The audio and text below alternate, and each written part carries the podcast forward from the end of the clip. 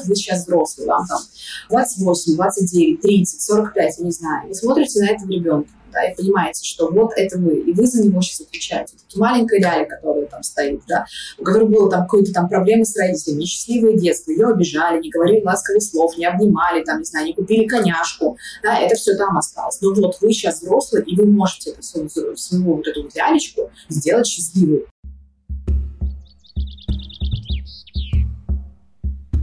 Привет, я Катя Золотых.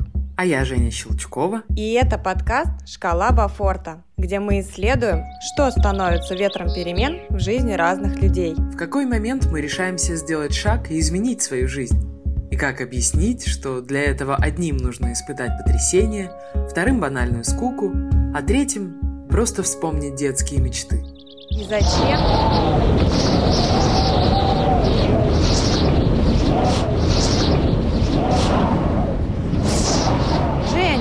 Что там за шум? Катя, так это ветер перемен. Открывай окно.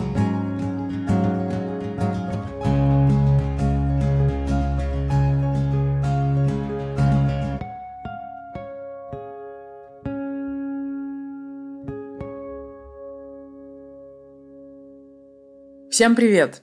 Сегодня спецвыпуск подкаста «Шкала Бафорта». Сегодня мы поделимся с вами крутыми техниками и практиками от эксперта, которые помогут изменить вашу жизнь к лучшему уже сегодня. Всем привет! Да, побольше расскажу о нашем приглашенном эксперте. Сегодня у нас в гостях Александра Правила, гендерный психолог, автор курсов по созданию счастливых отношений, популярный блогер и автор книги, про которую мы тоже поговорим, но позже. Саша, привет! Привет, привет. Очень рада, что пригласили. Спасибо. Надеюсь, что будет интересно. Надеюсь, уверена. А мы очень рады, что ты к нам пришла. Саш, расскажи, пожалуйста, как ты выбрала это направление в психологии? Почему именно направление отношений? Есть много людей, которые говорят, что они счастливы и без отношений. Ну или, по крайней мере, они считают, что они счастливы. Что ты думаешь по этому поводу? Я думаю, что действительно есть определенные категории людей, которые могут быть счастливы без отношений, в том числе есть и сексуальные люди. Но тем не менее, если отсутствие отношений является их выбором, тогда да. Об этом можно говорить, что они выбрали для себя такой путь, что у них нет отношений. Но на практике ты увидишь совершенно другие сценарии, совершенно другие ситуации, когда люди долго-долго пытались выстроить отношения, создать что-то такое крепкое, надежное, либо то, что, где им хорошо, и в результате у них ничего не получалось. И тогда по определенному механизму который известен в психологии, происходит обесценивание. Да? То есть, когда мы долго чего-то не можем достичь, какой-то определенной цели, мы начинаем ее обесценивать. И эти люди также начинают обесценивать отношения.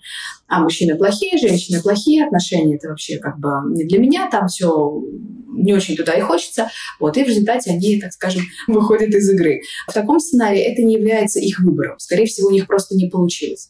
Сами признаться в этом они себе не всегда могут, но некоторые все же находят в себе силы, и тогда меняют этот сценарий. То, что касается первого вопроса, как получилось так, что я выбрала именно это направление, скорее всего, не я его выбирала, оно меня выбрало, и люди как-то привели именно к этому направлению, потому что это самые частые запросы, по крайней мере, у меня на консультациях, которые связаны так или иначе с отношениями. Да, я где-то недавно читала о том, что сейчас очень большое, так сказать, изобилие тех, кто может тебя разобрать, начиная там от психологов, заканчивая различными коучами, тренингами, всякими разными занятиями. То есть тебя там разбирают, и ты вроде проваливаешься, так сказать, на самое дно, а обратно как бы собирать умеют очень немногие. Так оно и есть.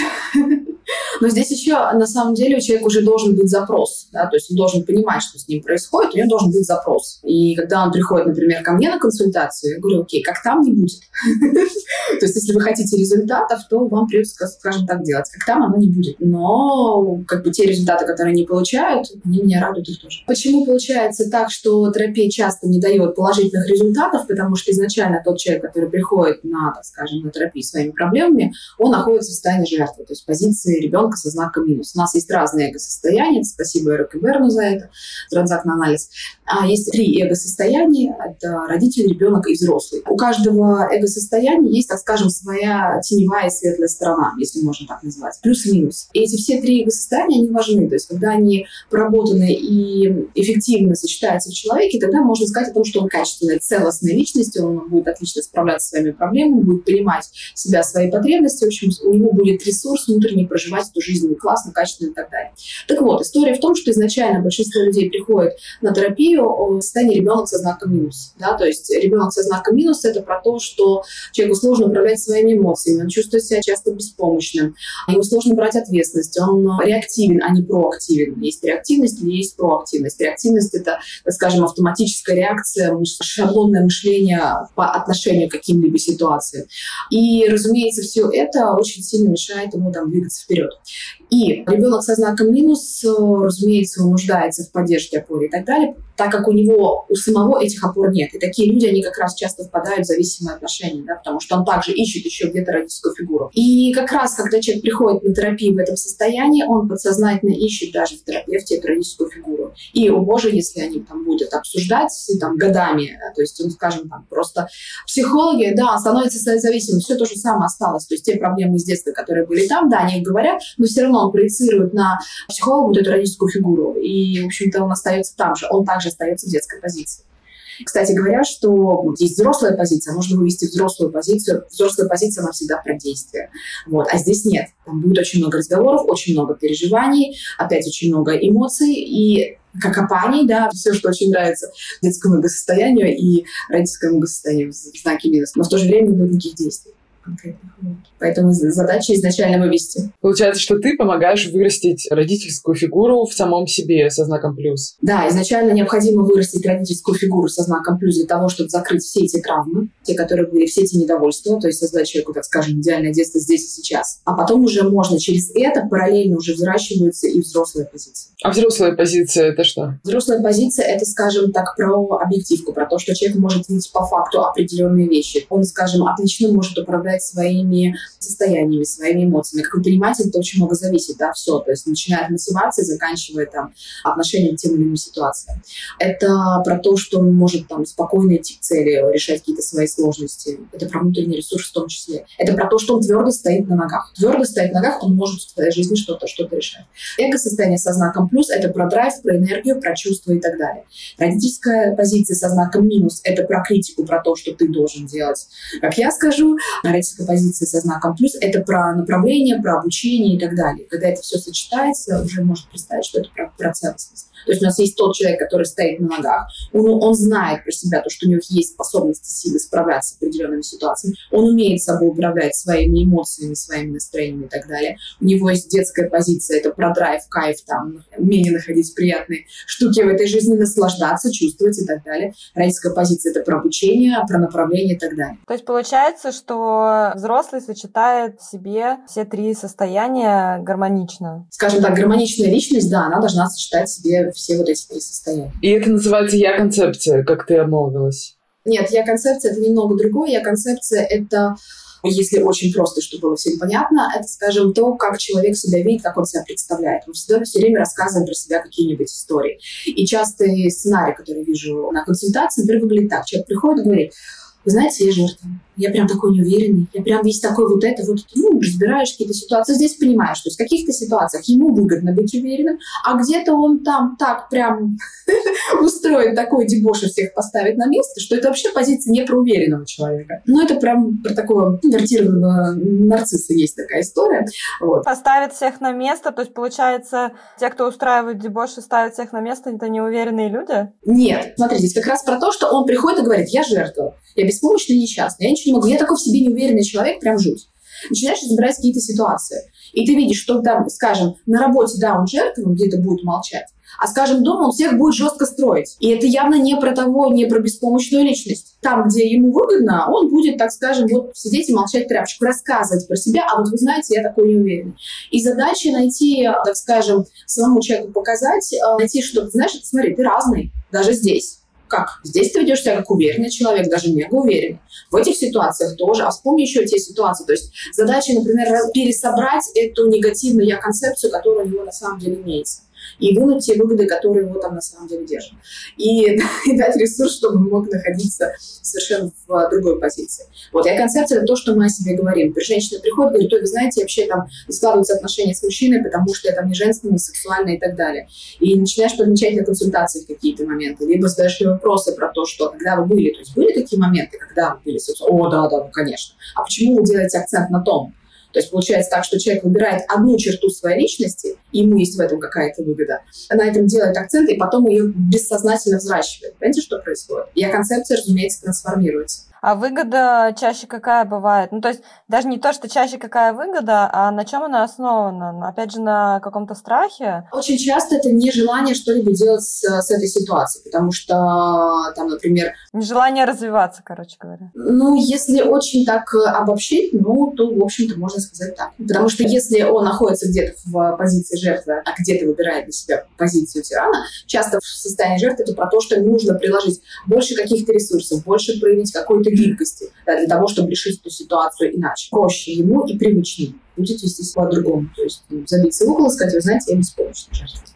Не, ну вот ситуация, например, с э, тираном домашним, тот, который на работе ведет себя неуверенно, еще как-то более-менее понятно. А в чем может быть выгода, когда женщина говорит, я не сексуальная там и так далее? Потому что если она признает, что она там сексуальная, что она женственная, ей придется что-то, как-то идти на эти свидания и придется как-то с ними коммуницировать, придется как-то с ними общаться. А у нее нет навыка, например, большого навыка общения. Придется с этой сексуальной что-то делать. То есть так она говорит, у меня нет отношений. И, конечно, мы можем прийти к тому, что у нее есть какая-то выгода, то есть здесь разбирается, знаете, как матрешка потихоньку. Разбирайте, разбирайте, разбирайте, приходите к определенному игру. И у нее может быть такая выгода, что у нее вообще, то есть есть какие-то определенные страхи отношений. Но пока что ей удобно говорить про себя. Знаете, нет отношений, мужчина не обращает внимания, у меня нет отношений, потому что не сексуальная, не женственная. А ты выясняешь, что это не, абсолютно не про это. Она может быть сексуальной и женственной, но если она признает, что это сексуальной и женственной, ей нужно будет учиться общаться. Она этот навык не рассматривает как навык например, общение даже там на свиданиях. Почему-то это рассматривается как какой-то дар Божий. Вот. И действительно, кто-то рождается с каким-то таким навыком, ну, даже не рождается, наблюдает в семье, с детства находится в тех ситуациях, там, где должен общаться с противоположным полом. Мне кажется, скорее даже наблюдает за мамой, если это девочка. Когда наблюдаете, вы подсознательно уже копируете определенные модели поведения.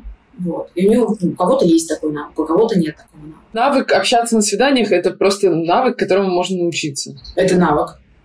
Но это навык. Сейчас, э, то есть, есть курсы, которые, например, курсы пикаперов. Мужчины, у них, наверное, проще с этим. Они признают, что да, у меня нет женщин, потому что я не умею с ними общаться. Они идут на какие-то курсы, которые есть, и учатся общаться. А женщинам, наверное, сложнее признать, что я не умею общаться, и в этом проблема того, что меня не складывается с мужчинами. Ну, то есть вот у женщин, наверное, с признанием этой проблемы сложнее дела обстоят. Я бы не сказала, и здесь же, если говорить так, действительно разбирать этот вопрос серьезно, почему нет отношения, то это всего лишь один из каких-то там этапов.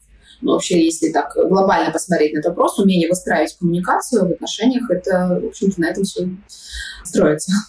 А то, что касается мужчинам, сложнее признать. Нет. Нет, наоборот, женщинам сложнее признать. Нет, нет, нет, нет. Очень часто и запросы, да, и в эфирах тоже, что вот я не умею общаться, я так стесняюсь, краснею, падаю в обморок. Саш, скажи, пожалуйста, а как у тебя получается совмещать две профессии, психолог и блогер? И помогают ли эти профессии друг другу? Помогают, да, потому что, разумеется, так скажем, то, чем я занимаюсь, ну, помимо консультирования, те курсы, которые я создаю, они продаются через Инстаграм, это определенная площадка, которая помогает мне зарабатывать. Вот. А то, что касается сочетание двух этих деятельностей, я буквально вот несколько дней назад вспомнила, что я еще не только психолог, но и блогер, что я должна писать посты. Ну вот правда, оно происходит так, что иногда забываю про то, что я блогер, и так к Инстаграму так отношусь достаточно легко. Ну, как-то получается, в общем, можно сказать, что получается сочетать. Я больше всего считаю себя психологом, чем блогером. Получается, что блогер вырос из психолога, потому что была какая-то потребность себя как-то разгрузить, либо была потребность еще больше давать людям, делиться с людьми. Это было даже не про то, чтобы делиться. Изначально, когда я стала заниматься психологией, изучать это достаточно подробно и разные направления, и как-то, знаете, вводили так жизнь сталкивания с теми людьми, которые уже ведут какие-то тренинги, какие-то такие мероприятия, и у меня просто был ужас реально ужас от э, качества той информации, которую дают. То есть она меня очень сильно возмутила, потому что это было непрофессионально. Мне всегда хотелось спросить, разумеется, у меня не было такого разрешения. Не будет. Вы открывали какие-нибудь книги? Читали что-нибудь серьезное, психологию, какие-нибудь азы и так далее? Вот. И у меня было прям такое внутреннее желание рассказать людям, ребят, ну, можно по-другому. Есть адекватная информация, которая реально помогает выстраивать отношения. Ей можно пользоваться, да, то есть это там не что-то такое очень эзотерическое, физическое и так далее, очень-очень понятное, применяемое, легко исполняемое, то, что вас трансформирует. Мне прям очень хотелось это донести до людей. И как-то спасти еще лицо, так скажем, тренеров и других психологов, потому что даже если вот сейчас сказать, что ты где-то ведешь тренинги про, про отношения, в лучшем случае люди будут думать, что ты там пытаешься научить женщин развить бабушку на деньги. В худшем я даже могу, не знаю, даже сложно, страшно себе представить. Но это действительно так. И, разумеется, это не лучшая история. Поэтому мне здесь также хотелось показать, что иначе. Вот я, кстати, согласна насчет качества информации, которая бывает не то чтобы даже в интернете где-то, да, в том же Инстаграме, а даже на каких-либо курсах, ну, например, вот у меня был опыт участия в курсах по финансовому планированию, и там был блог про как раз вот психология, да, там нужно было писать 100 прощений маме, и сто прощений папе, и сто прощений самому себе. Ну, не прощение, типа я прощаю за какую-то там ситуацию. То есть ты вспоминаешь ситуации, их проживаешь и пишешь рукописно, ну, как бы ручкой, да, э, на листе бумаги о том, что ты прощаешь. Как я вообще пришла к тому, что я э, начала ходить на сессии к психологу? Как раз-таки после вот этого вот курса, потому что когда настал этот блог, я, значит, папе написала легко, а когда я начала писать прощение маме, а у нас были, ну, как бы не, очень непростые отношения, и детство у меня было довольно сложно. И когда я начала писать э, прощение маме, естественно, я настолько погрузилась во все эти ситуации, которые были там, и поняла, что я просто, ну, не вывезу это сама. И мне было физически даже плохо сколько-то там дней. И в итоге я поняла, что мне было физически плохо, мне снились плохие сны. Я постоянно была в каком-то подавленном состоянии, потому что я просто провалилась во все вот эти вот ситуации, которые, где мне было больно, плохо, обидно. И дальше я уже просто, ну, я поняла, что мне нужна помощь, что я сама не выкарабкаюсь. Я уже настолько это все разворошила. Собственно, мое участие в курсе на этом закончилось, потому что, ну, я поняла, что вообще я считаю, что не стоит такие техники давать на широкую аудиторию, если ты не работаешь индивидуально с человеком, потому что это могут быть, ну, реально, кто-то легко написал, а кому-то стало плохо так же, как и мне, да? Ну, я вообще не люблю слово прощения, особенно, если честно, особенно по отношению к таким ситуациям. И если у нас есть время про это поговорить, я, наверное, уделила этому внимание, потому что прощение, да, это про то, что, то есть, тебе наступили на ногу, что такое, ну, да, прости, пожалуйста. Но когда ты вспоминаешь какие-то, если было сильно травмирующее детство, какие-то ужасные вещи, и ты понимаешь, что ну, как простить. И более, когда, когда ты задаешь себе цель, простить за это. То есть у тебя сразу всплывает все то всплывает, обостряется еще ярче, ты туда погружаешься. И ставить себе цель простить, и думаешь, как я могу себя простить, как я могу простить за это. Ну, это же там ад адский. И когда ты не ставишь себе цель прощения, вообще нельзя ставить себе такую цель прощения. То есть, если какое-то сложно, нужно ставить цель изменить ситуацию, как я могу на это посмотреть по-другому. Да? То есть, ну, опять же, это можно будет сделать только если вы чуть-чуть взрастили в себе родительскую позицию по отношению к себе. У вас уже есть внутренний ресурс. И тогда вы можете посмотреть на это все со взрослой позиции, в том числе с родительской и со взрослой. Потому что если вы начинаете разбирать детские травмы с детской позиции, то, о чем мы говорили, туда же вернетесь, то же самое станете с теми же самыми последствиями. Вот поэтому разбирать детские травмы с детской позиции, ну это, а знаете, как-то что у Эйнштейна была такая цитата, да, что решать проблему из э, того, как-то из того состояния, в котором она была. Да, да, да, это то же самое вот один в один. К прощению у меня такое отношение. Это, это хорошее слово, но когда ты начинаешь разбирать его на практике, ты понимаешь, что оно не всегда, так скажем, применимо. Опять же, можно пытаться разбирать все ситуации и каждый пытаться понять, принять и так далее, но это практически невозможно. Дело все в том, что когда вы действительно проработали детскую, взрослую родительскую позицию в себе, вам уже классно, вам уже хорошо, то не болит, то перестает болеть. Да, оно перестает болеть. Какие-то ситуации реально я не хочу не понимать, не разбирать, не уже окей здесь. Оно было, да, это часть моего да, оно было. И многие люди говорят про то, что они даже на эти ситуации через потом, через когда с ними работаешь, они смотрят, вроде как было, вроде как и не со мной. То есть оно уже не болит. Потому что вы здесь это все выстроили иначе. Вот. И тут уже нет ни про принятие, ни про то, что давайте это поймем, простим и так далее. Некоторые вещи нельзя не понять, не простить. Ну а зачем, да, это в прошлом, и я могу сейчас, как взрослая, сама о себе позаботиться. Ну да, и через эту, опять же, вот про эго-состояние, то, о чем мы говорили, ребенок и взрослый, фишка вся в том, что из каждого эго-состояния вы по-разному видите даже одну и ту же ситуацию мы постоянно в течение дня проигрываем эти роли, даже не, ну, не осознаем. Сейчас, например, мы с вами общаемся, и вы и я, мы находимся там, в взрослом состоянии. Я где-то, возможно, нахожусь в родительском, что-то объясняю, там, управляю и так далее. Да, потом вы пойдете там играть со своими детками, и у вас, возможно, будет очень такое родительское со знаком плюс, да, то, может, где-то вы в детское окунетесь, там, когда будете звонить маме, или опять же, когда вы будете играть со своими детьми. Мы постоянно меняем эти, эти состояния. Фишка вся в том, что когда вы научаетесь их различать, вы можете разные ситуации видеть разным углом. То есть у вас получается третья, четвертая позиция восприятия, это тоже один из, из основных инструментов.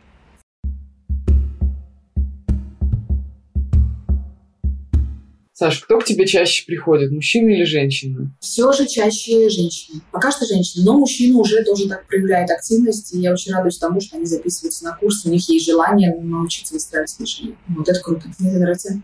А курсы у тебя онлайн? Да, это все проходит онлайн, в личном кабинете, э, дается доступ к лекциям, э, есть определенная там, возможность задавать вопросы, либо с консультацией. Как бы, так проходит онлайн, всем удобно. А там, получается, командная работа какая-то или все-таки индивидуальная? Я не представляю командной работы. Я знаю, как работают многие тренеры, когда есть там кто-то главный, и там еще какие-то люди, которые помогают отвечать на вопросы. Я не представляю, как это может быть, потому что это моя голова, мой контент, и за меня ответить так, как я знаю этот вопрос, но вряд ли кто-либо сможет. Ну, правда. Поэтому там есть несколько вариантов работы с курсом. То есть либо человек просто берет курс, просматривает, либо он может взять с чатом, и там я сама буду индивидуально отвечать на вопросы, либо это будет с консультацией, то же самое. Вот. Но как бы за меня никто не будет давать информацию. Саша, а возможно работа над собой без помощи психолога? Ну, у тебя, как у профессионала, наверняка в арсенале есть море специальных техник. Поделись несколькими простыми, чтобы можно прямо сейчас было их начать использовать. Без помощи психолога, давайте я так скажу аккуратно, не всегда, да, потому что сейчас э, я скажу, что да, без помощи психолога можно работать, мы же не знаем, какие там сложности людей, они будут решать там сами какие-то свои глубокие проблемы и могут с ними не справиться, поэтому не все вопросы можно решить без помощи психолога. В то же время большинство сложностей можно решить. А, та техника, которая мне больше всего нравится, которая помогает выбраться изначально в родительскую позицию по отношению к себе, как вы поняли, что это очень важный момент, а потом уже и во взрослую. А, это техника работы с детской фотографией, когда вы берете свою детскую фотографию, неважно, сколько вам там лет, а, и задача в том, что вы, смотря на эту детскую фотографию, осознаете, понимаете, что вот вы сейчас взрослый, вам там 28, 29, 30, 45, я не знаю, вы смотрите на этого ребенка, да, и понимаете, что вот это вы, и вы за него сейчас отвечаете. Это маленькая Ляля, которая там стоит, да, у которой было там какие-то там проблемы с родителями, несчастливое детство, ее обижали, не говорили ласковых слов, не обнимали, там, не знаю, не купили коняшку, да, это все там осталось. Но вот вы сейчас взрослый, и вы можете эту свою, свою вот эту вот лялечку сделать счастливой да, то есть вы можете пойти коняшку купить, вы можете пойти, там, скажем, сказать ей что-то доброе, вы можете по-другому, по-доброму к ней, к, к ней относиться, то есть должно возникнуть такое ощущение, что я вот отвечаю за этого ребенка, вот я он есть, да, я уже могу не ждать ни от родителей, ни от друзей, ни от кого-либо еще, да, что придут, спасут и полюбят вот я уже взрослый, я могу его защитить, да, я могу дать ему столько любви, причем той любви, которой именно вы знаете, что ему нужно, потому что, так скажем, вы — это он.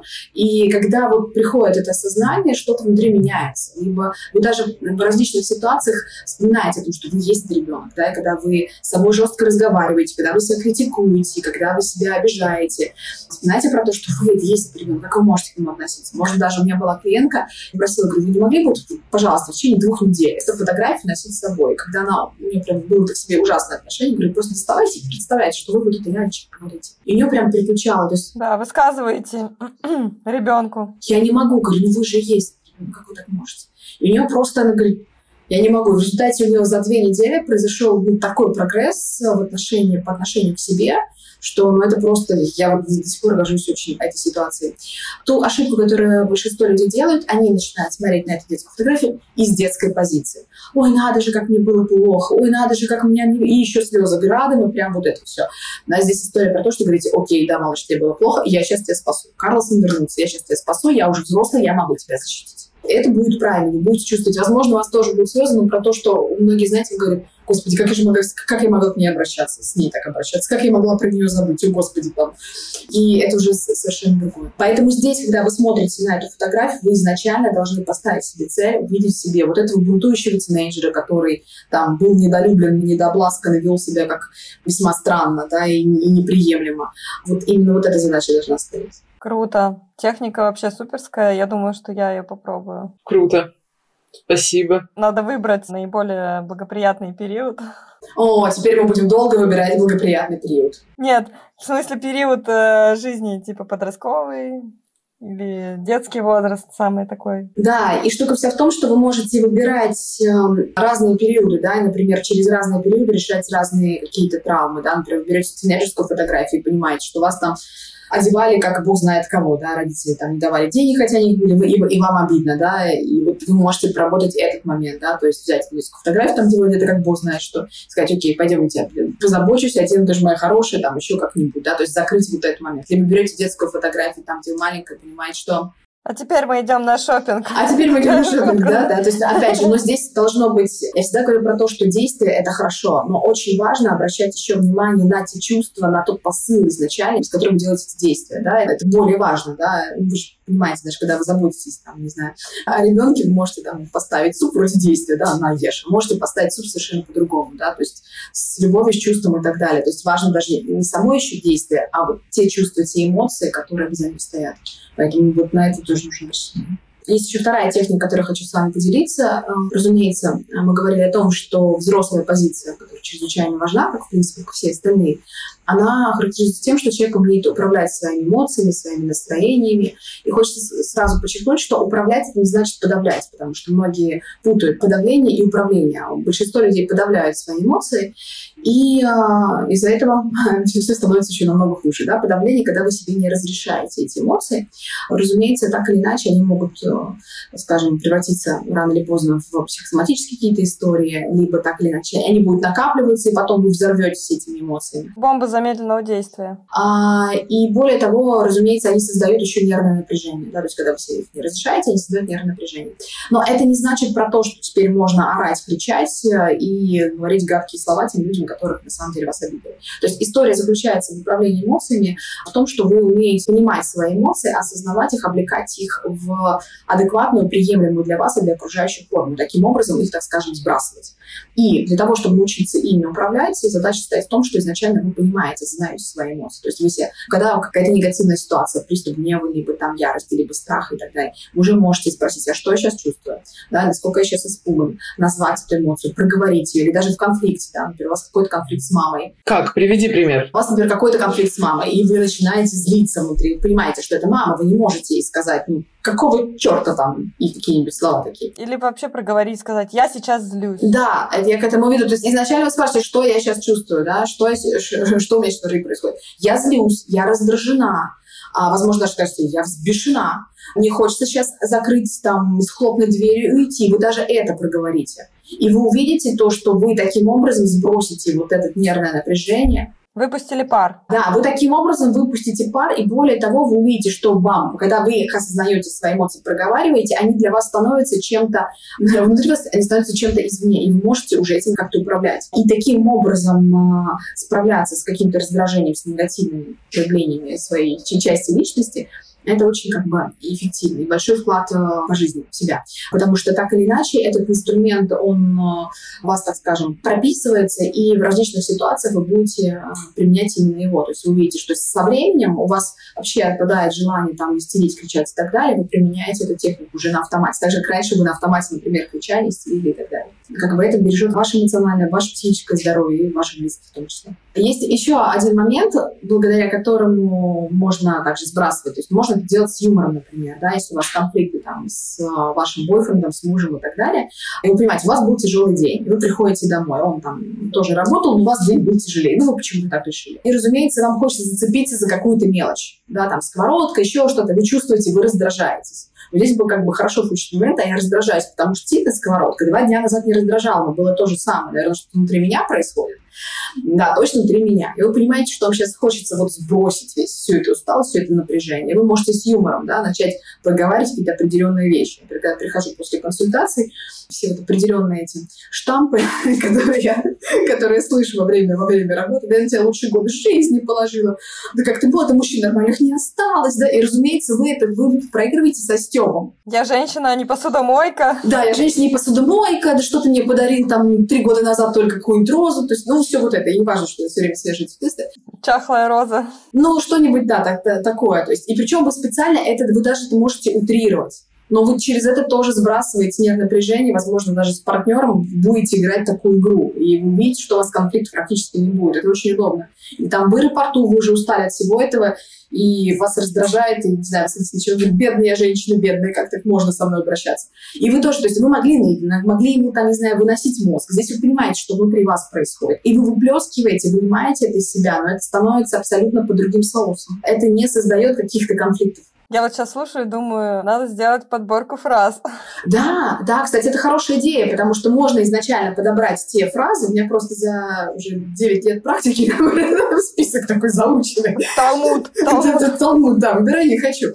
Можно действительно специально, вы правильно подчеркнули, конечно, что можно подобрать какие-то фразы, так же, как и в конфликтах с мамой. Вот это один определенный нюанс, который тоже можно считать техникой. Потому что, например, с мамой конфликты постоянно уже там 5 лет. И пять лет человек говорит, я не знаю, что ответить. Говорю, окей, хорошо. Во-первых, можно использовать техники, которых мы говорим. Потом давай подумаем, что можно ответить. Выпишем. Изначально будут какие-то штампы, да, которые вы можете, так скажем, использовать. Потом вы будете ими, так скажем, пользоваться более креативно. Но изначально, да, работать с тем, чтобы человек мог по-другому к этому относиться. То есть я веду к тому, что продумывать заранее, как вы можете, что вы можете сказать в конфликтных ситуациях, это нормально. Ненормально, когда человек постоянно с ними сталкивается, и он через 10 лет даже не знает, что он ответит. У тебя было масса времени, чтобы подумать. Ну, еще мне кажется такой момент, что если вот с этими фразами, очень прикольная техника, мне прям нравится. То есть ты в моменте, ты понимаешь, что ты сердишься, сейчас взорвешься, и ты начинаешь думать, так, какой фразой я могу охарактеризовать свое состояние? И то есть уже в этот момент ты уже переключаешься от ситуации. Да, но ты знаешь, вот, э, работая с э, людьми много, могу сказать, что вот прям вот такой вопрос, чем я могу характеризовать это состояние, для многих он будет сложен. Здесь бы разобраться вообще, злюсь я, не злюсь, и не взорваться, да, потому что здесь нужно понимать, что будет какой-то такой момент, где нужно такое небольшое волевое усилие, да, то есть вместо того, чтобы привычно взорваться, спросить, что я чувствую, да, и, и облечь это в другую формулировку. Так мы устроены, это, эти нейронные связи, которые... У меня просто, видимо, да, уже результаты занятий работают, потому что у меня уже это как-то последнее время стало а, на автомате. То есть я в доли секунды понимаю, что что-то происходит не то, и уже выбираю, хочу я в это провалиться или нет, и даже успеваю еще о последствиях подумать. Вот как я говорю, у меня недавно была ситуация, когда я проспала остановку в электричке и приехала на вокзал. Это одна остановка от моего дома. А там турникеты, и по моему билету нельзя пройти, потому что он уже все сгорел станцию назад. Я выхожу, значит, естественно, я понимаю, что я из вокзала никак не выберусь. Надо как-то этот вопрос решать. Я подхожу к мужчине. Такой мужчина был, ну, в возрасте, там, лет 60, наверное, ему. В жилетке, служащий вокзала. И я к нему подхожу, говорю, здравствуйте, извините, вот у меня такая ситуация, я уснула, и, в общем, теперь не могу выйти. Как мне быть? А он на меня смотрит, может, у него день был какой-то, ну, не задался, то есть, то ли, не знаю, настроение было плохое. И он меня просто смотрит таким ехидным-ехидным голосом, мне говорит, громкость, так что все слышали. И что, мне теперь надо заплакать, что ли? И пожалеть, типа, вас? Я просто понимаю, ну, в моменте просто вот у меня происходит э, реакция, я понимаю, что если сейчас я начну возмущаться, говорить, да почему вы так со мной разговариваете, вы со мной не поздоровались, вы мне хамите, просто это получится скандал, как он того, собственно, и хотел, видимо. Он меня пытался спровоцировать. В итоге все равно мне придется, наверное, как-то там оплачивать эту еще одну станцию. Ну, короче, это просто я потеряю время, а я в этот момент опаздываю. У меня как бы там то ли интервью, то ли что было назначено. И я просто в доли секунды это все проматываю в голове вот просто на автомате, ну, потому что я постоянно пытаюсь как-то вот каждую ситуацию я рефлексирую очень много над всем. Я ему говорю, улыбаюсь прям так искренне широко и говорю, но нет, вы мне ничего не должны. Просто помогите мне, пожалуйста, вот такая вот ситуация, ну, получилась. И он такой, ну, ему вроде нечего сказать. Он мне улыбается в ответ, говорит, ну ладно, что с тобой делать, пойдем пропущу. Все, Ситуация исчерпана, как бы я вышла и поехала подальше по своим делам, он остался там работать дальше, да. Возможно, я надеюсь, у него даже улучшилось настроение. Простая ситуация, но как бы вот так это работает когда ты разбираешь все время ситуации, потом в моменте, когда это надо, оно раз то срабатывает. Верно. Это тоже привычка.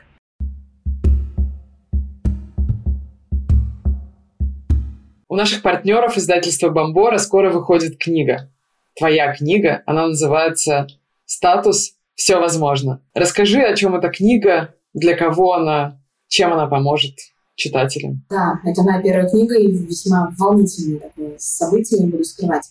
Книга исключительно практического применения с различными техниками, направленными на улучшение отношений, на создание новых отношений, на то, чтобы человек как раз проработал те моменты, о которых мы говорили, начиная от управления эмоциями, заканчивая навыком любить себя, да, управлять своими эмоциональными состояниями, решать различные конфликтные ситуации, лучше понимать психологию мужчин. И, в общем-то, это такое, знаете, посыл пособие, то есть пособие по управлению собой и тем, что может происходить а, в отношениях, да, то есть техники, которые включены в эту книгу. И хочется подчеркнуть, что у нее... Это книга для женщин, да, получается? Да, она именно для женщин, для девушек всех возрастов, неважно, в браке, не в браке, есть отношения, нет отношений. Я уверена, что вы найдете там очень много чего полезного и применимого, потому что, в принципе, когда я писала, я опиралась на те запросы, которые были в, которые были в Инстаграм, в эфирах, которые постоянно, постоянно есть на консультациях, вот, и те техники, которые вы можете сами применять, трансформировать себя, трансформировать свои отношения. Или даже если у вас не сложились отношения, можете прочитать и понять, да, что как можно в следующий раз иначе а, решать те задачи, которые у вас на самом деле возникают. Саша, а легко далось написание книги? Долго ли это было? Сколько времени потратила? Я помню, что мы с мужем были в Черногории, и я на балконе на телефоне начала писать эту книгу. Мне было очень сложно переключиться на компьютер. Да, то есть это не, не потому, что то есть, э, у него был лэптоп, э, у него был с собой ноутбук, и я поняла, что я не могу писать на ноутбуке. То есть неудобно писать в телефоне, потому что я привыкла писать посты в телефоне. В общем, первую часть книги я писала в телефоне. Потом я поняла, что как-то, в общем-то, очень неудобно. И я приучала себя долго, наверное, месяца два, чтобы я смогла написать это на компьютере. Было весело. Сложнее всего, мне кажется, было придумывать название главам, потому что я так и не справилась с этой задачей и переложила ее на плечи Наташи. У нее более креативное мышление. Да, я считаю, что это классно, когда ты умеешь делегировать что-то, что тебе не дается, и ты понимаешь, что ты тратишь на этом слишком много сил, больше, чем кто-либо. Ну, потом ты понимаешь, что просто тот человек профи в этом. Он именно профи в том, чтобы создать что-то такое, за что будет цепляться в, суть. в глаз, да, какую-то суть и то, что будет привлекать внимание. Вот поэтому как-то Саша, назови три самых частых вопроса к психологу. Три самых частых вопроса к психологу. Мне так сложно их выбрать, но все равно это изначально будет тема, которая связана с родителями, тема, которая связана с эмоциями. И так или иначе это все будет пересекаться с э, отношениями, которые происходят, например, в паре. Но если прям вот так конкретизировать, я об этом тоже размышляла недавно, это, наверное, как перестать э, быть жертвой, орать, кричать, печалиться и так далее. То есть как управлять всем тем, что происходит внутри меня, как решить вопросы с родителями, как перестать ревновать. Это, в принципе, тоже таким состоянием. Наверное, в принципе, основные такие я еще хотела сказать, что, наверное, частый вопрос, как э, выровнять финансовое состояние, но потом подумала, что у тебя сфера личных отношений, и, наверное, люди не приходят с таким. Или приходят. Может быть, мужчины, кстати. Мужчины нет, женщины. Женщины стали приходить, потому что, в общем-то, я, да, и в Инстаграм, и на консультации говорю о том, что самостоятельно, что взрослая позиция и родительская позиция по отношению к себе — это про самостоятельность, про целостность, про автономность в том числе. Как бы если этого нет, то там будет детское состояние со всеми вытекающими последствиями. Ну и, разумеется, неуверенность, тревожность и прочие негативные моменты. Поэтому женщины сейчас тоже стали приходить с вопросами относительно финансов. Вот. пока что мало. Ну да, мне кажется, это такая тема. Но эта тема до определенного момента, она ко мне, потом она уже не ко мне. Потом она уже про определенные технические решения, она не, не может решиться исключительно только через психолога. Ну, то есть сначала все-таки надо немножко поменять мышление, чтобы начать... Э, ну, понять, да, понять, в принципе, почему, что получается, что изначально есть в голове на уровне мысли, на уровне чувств, представлений и так далее. А немножко это переразобрать, перегруппировать, а потом уже с этим можно действовать. Но про действовать относительно финансов, это уже, разумеется, не ко мне, каждый свое направление. Ну, понятно, да, какие-то, опять же, вот как я ходила на курс, в принципе, я могу сказать, что там были неплохие техники, но все-таки не стоило идти туда до тех пор, пока я вот, ну, хотя бы вот в таком вот, э, на таком уровне, как я сейчас нахожусь. Возможно, какой-то подобный курс я бы и прошла бы мне кажется, более успешно, чем на тот момент. Я очень горжусь тем, что я смотрю те девчонки, которые проходят курсы, они потом отписываются мне в Инстаграме, я смотрю, они заводят какие-то, начинают какие-то новые бизнесы, новые дела, мне, конечно, очень нравится. По крайней мере, у них появляется ресурс для этого, и, разумеется, то есть, когда мы обсуждаем эти темы, я, в общем-то, предостерегаю их от каких-то таких шагов, там, знаете, как бывает, там, взять сразу кредиты и все сразу вложить в помещение. То есть, ну, в принципе, какую-то определенную стратегию я даю, чтобы это было для них безопасно, да, чтобы в любой момент они могли выскочить оттуда, там, если они, там, скажем, не захотят этим заниматься. Вот этим я горжусь. А мне кажется, вообще, в принципе, когда человек э, разбирается с какими-то ситуациями, которые отягощают, так сказать, его жизнь, у него по всем фронтам идут улучшения. То есть он разобрался там с личными отношениями или там с любовью к себе, стал лучше к себе относиться, и, соответственно, это отражается и э, там на финансовом, например, состоянии или на карьерном росте, нет? Все было бы просто слишком нет, не всегда, потому что он может разобрать э, наверное, это прям классика жанра, избитые какие-то темы, но все равно он может разобраться с отношениями, а касательно денег у него будут такие истории, что, ну нет, ну что, большие деньги очень сложно, это нет, не для всех, нужно будет обманывать, да, ну и прочее, прочее. Саш, что такое ветер перемен в твоей жизни? Ветер перемен — это тогда, когда тебя несет этот ветер в том направлении, которое ты задумала. И тебе немножко страшно, боязно, но кайфно. Подхватывает и несет. Подхватывает и несет. Но ты понимаешь, что тебя несет туда, куда тебе надо, потому что до этого ты сделала определенную работу, работу на уровне своих мыслей, чувств, убеждений, сценариев и так далее. Вот. Поэтому все равно это трепет, это волнующий, даже немножко пугающий. Ты понимаешь, да, что что-то начинает происходить, но ты знаешь, что это все туда, так куда тебе надо. Иногда, правда, бывает так, что ты что-то делаешь, делаешь, делаешь, и потом начинают сейчас какие-то люди, вообще совпадение просто ситуации, и реально, я вот не знаю, я до сих пор, у меня всю жизнь так происходит, но все равно каждый раз я говорю, да вообще не может быть, ну как это так? Типа такое чудесное совпадение. Че, правда, что ли? У меня так с книгой было, и ну, у меня тоже очень много часто таких ситуаций происходит. Я как-то их стараюсь специально над ними работать, и я подумала, что было бы классно написать книгу. Было бы очень замечательно, когда ты а, понимаешь, что у тебя нет ни знакомых, никого, ну окей, как ты это сложно. Ты там прописала, делала определенные вещи. Это доверие к миру. Знаешь, я бы не сказала совсем, что это только про доверие. Это, наверное, какое-то понимание того, как это может все работать. Я боюсь, что мы сейчас идем в какую-то другую тему. Да, и здесь нарисовывается Катя, которая предлагает. Мне кажется, что здесь уместно будет сказать, что чтобы везение тебя любило, надо стать достойным его. И когда ты становишься достойным его, тебе открываются двери не всегда очень много достойных людей, но они по-другому относятся к тому, что происходит во внешнем мире, во внутреннем. Они не видят корреляции между, между этими вещами. Они действительно достойны, и они делают свою работу там круче, чем другие. Ну а кто определяет вот это понятие достойности? Для меня как кто-то считает себя достойным по ряду каких-то одних там э, причин, а кто-то считает себя по ряду совсем других причин. Нет какой-то общей определенности, что значит я достоин или я недостоин? Я вообще не люблю это слово достойный, и оно часто сейчас стало всплывать, всплывать в эфирах. Я даже написала пост по эту тему, потому что ты не рассуждаешь так, я достойна отношений или нет. Ты просто у тебя есть определенный опыт того, как к тебе относятся, ну, там, скажем, хороших отношений с таким-то, таким-то, там, как тебе это все нравится. Ты об этом не рассуждаешь. Есть женщины, которые приходят, они достойны отношений. И там у тебя никогда не будет разрешения, достойный ты, недостойный. Это не про это. У тебя просто есть подтверждение с твоего опыта, что можно относиться так тебе могут относиться так, ты себе так относишься, ты ведешь себя определенным образом, получаешь положительный результат. Разумеется, у тебя есть подкрепление с внешнего мира, что к тебе могут относиться так. Либо когда ты начинаешь какое-то свое дело и размышлять о том, а достойно там за консультацию брать такие деньги, ты никогда не размышляешь я в другом значении здесь говорила слово «достойным». Когда ты делаешь несколько действий, то есть ты, например, поставил себе цель или у тебя есть какая-то планка, мечта, и ты начинаешь делать шаги в этом направлении, то двери сами открываются дальше. Э, я согласна, да. Ну, да, я согласна. Что Фраза если... была скорее об этом. А если ты просто сидишь и ждешь, такой, ну, ну я же хороший, может быть, что и ничего не делаешь, что ты недостоин этого везения, и тогда дверь тебе не открывается развивается. Я поняла, да, я, я согласна, да, это про то, что начинаешь делать какие-то хотя бы малюсенькие шаги, да, они опять же делать на уровне своих мыслей и чувств. Саш, а как ты думаешь, можно ли измерить вот эту вот силу ветра перемен, который тебя несет туда, куда тебе хочется, и туда, куда тебе нравится?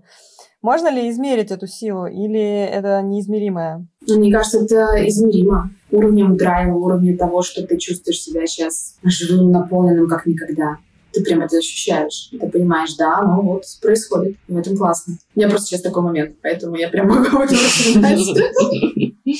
Саш, может быть, ты напоследок посоветуешь нашим слушателям, как начать изменения к лучшему? Я думаю, что у меня будет одна простая рекомендация. Не секрет, все понимают, все осознают, что все идет с детства. Так вот, у меня есть очень хорошая новость, что это детство можно приписать каким-то, каким негативным бы оно у вас не было. Можно создать его здесь сейчас. Можно действительно вылечить все то, что сейчас у вас болит, не углубляясь в этот процесс очень-очень надолго, но это будет вашим определенным образом жизни, такое определенное отношение к себе. И вы увидите, что краски жизни меняются, вы меняетесь, вы трансформируетесь очень приятно, глубоко, без каких-либо негативных моментов. То есть мне хочется подчеркнуть, что эта трансформация, которая будет происходить, она не должна быть какой-то, с болью, с каким-то негативом. Это все будет очень-очень органично. Когда вы перепишете это свое детство, увидите, да, что и взрослый ваш появился на свет, да, и счастлив, да, и родительская позиция у вас тоже стала более яркой, что вы можете в этом мире получать все, что вы хотите. То есть у вас появляется такое внутреннее разрешение. Также у вас много энергии, любви к себе и драйва. Это замечательно. Так что только вперед.